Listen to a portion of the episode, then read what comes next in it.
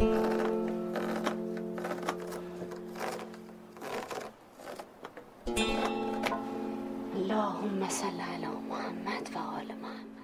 تغییر کرده بود مادرم، یه جوری شده بود الفت، او چیزها که ما نمیدیدیم و بهش دقت نمیکردیم اون میدید.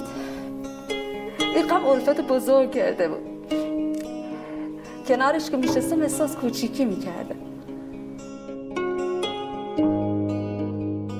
من همیشه به خودم میگفتم این چه کاری، چرا بعد از این همه سال استخون این جوانان رو از زیر خاک میارن بیارن که داغ خونه بذارشون بذارشون. هیچ جای دنیا این کارو نمیکنن. الفت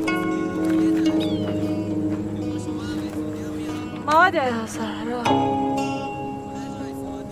چه خوب شد رادیو که مرد واکه بدی.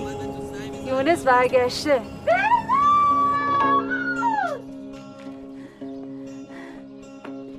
چطور شده؟ نشون میشه ببینید. یا خدا.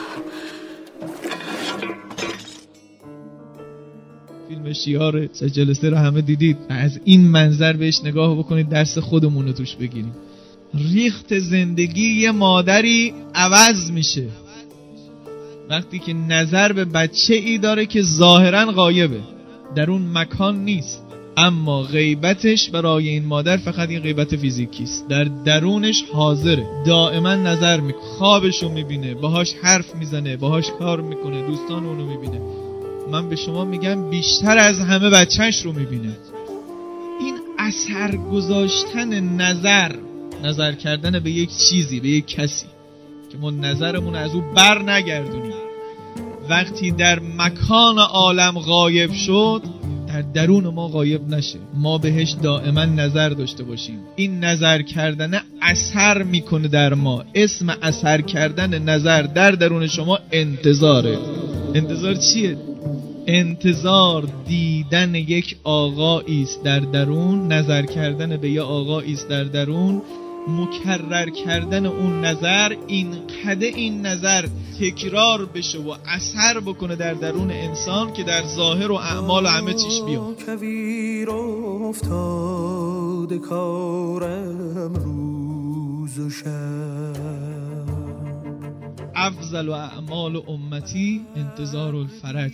چه آسون میگیم و چه آسون بر دیوار میگذاریم و چه سخت پیدا میشود انتظار. انتظار یه ترقیه. انتظار چیه؟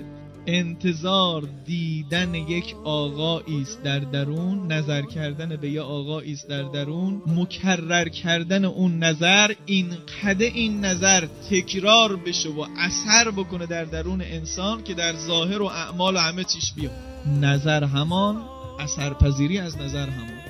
اگر به اون نظر میکنی دل میدی، اگه دل دادی شوق پیدا میکنی، دنبالش میفتی، اعمالش انجام میدی. ها، انتظار داره پرده های غیبت رو پاره میکنه برات. در ذهنت، در قلبت، در کجای پرده ها رو پاره میکنه، تو رو میاره بالا. به خاطر همین واقعا افضل اعماله.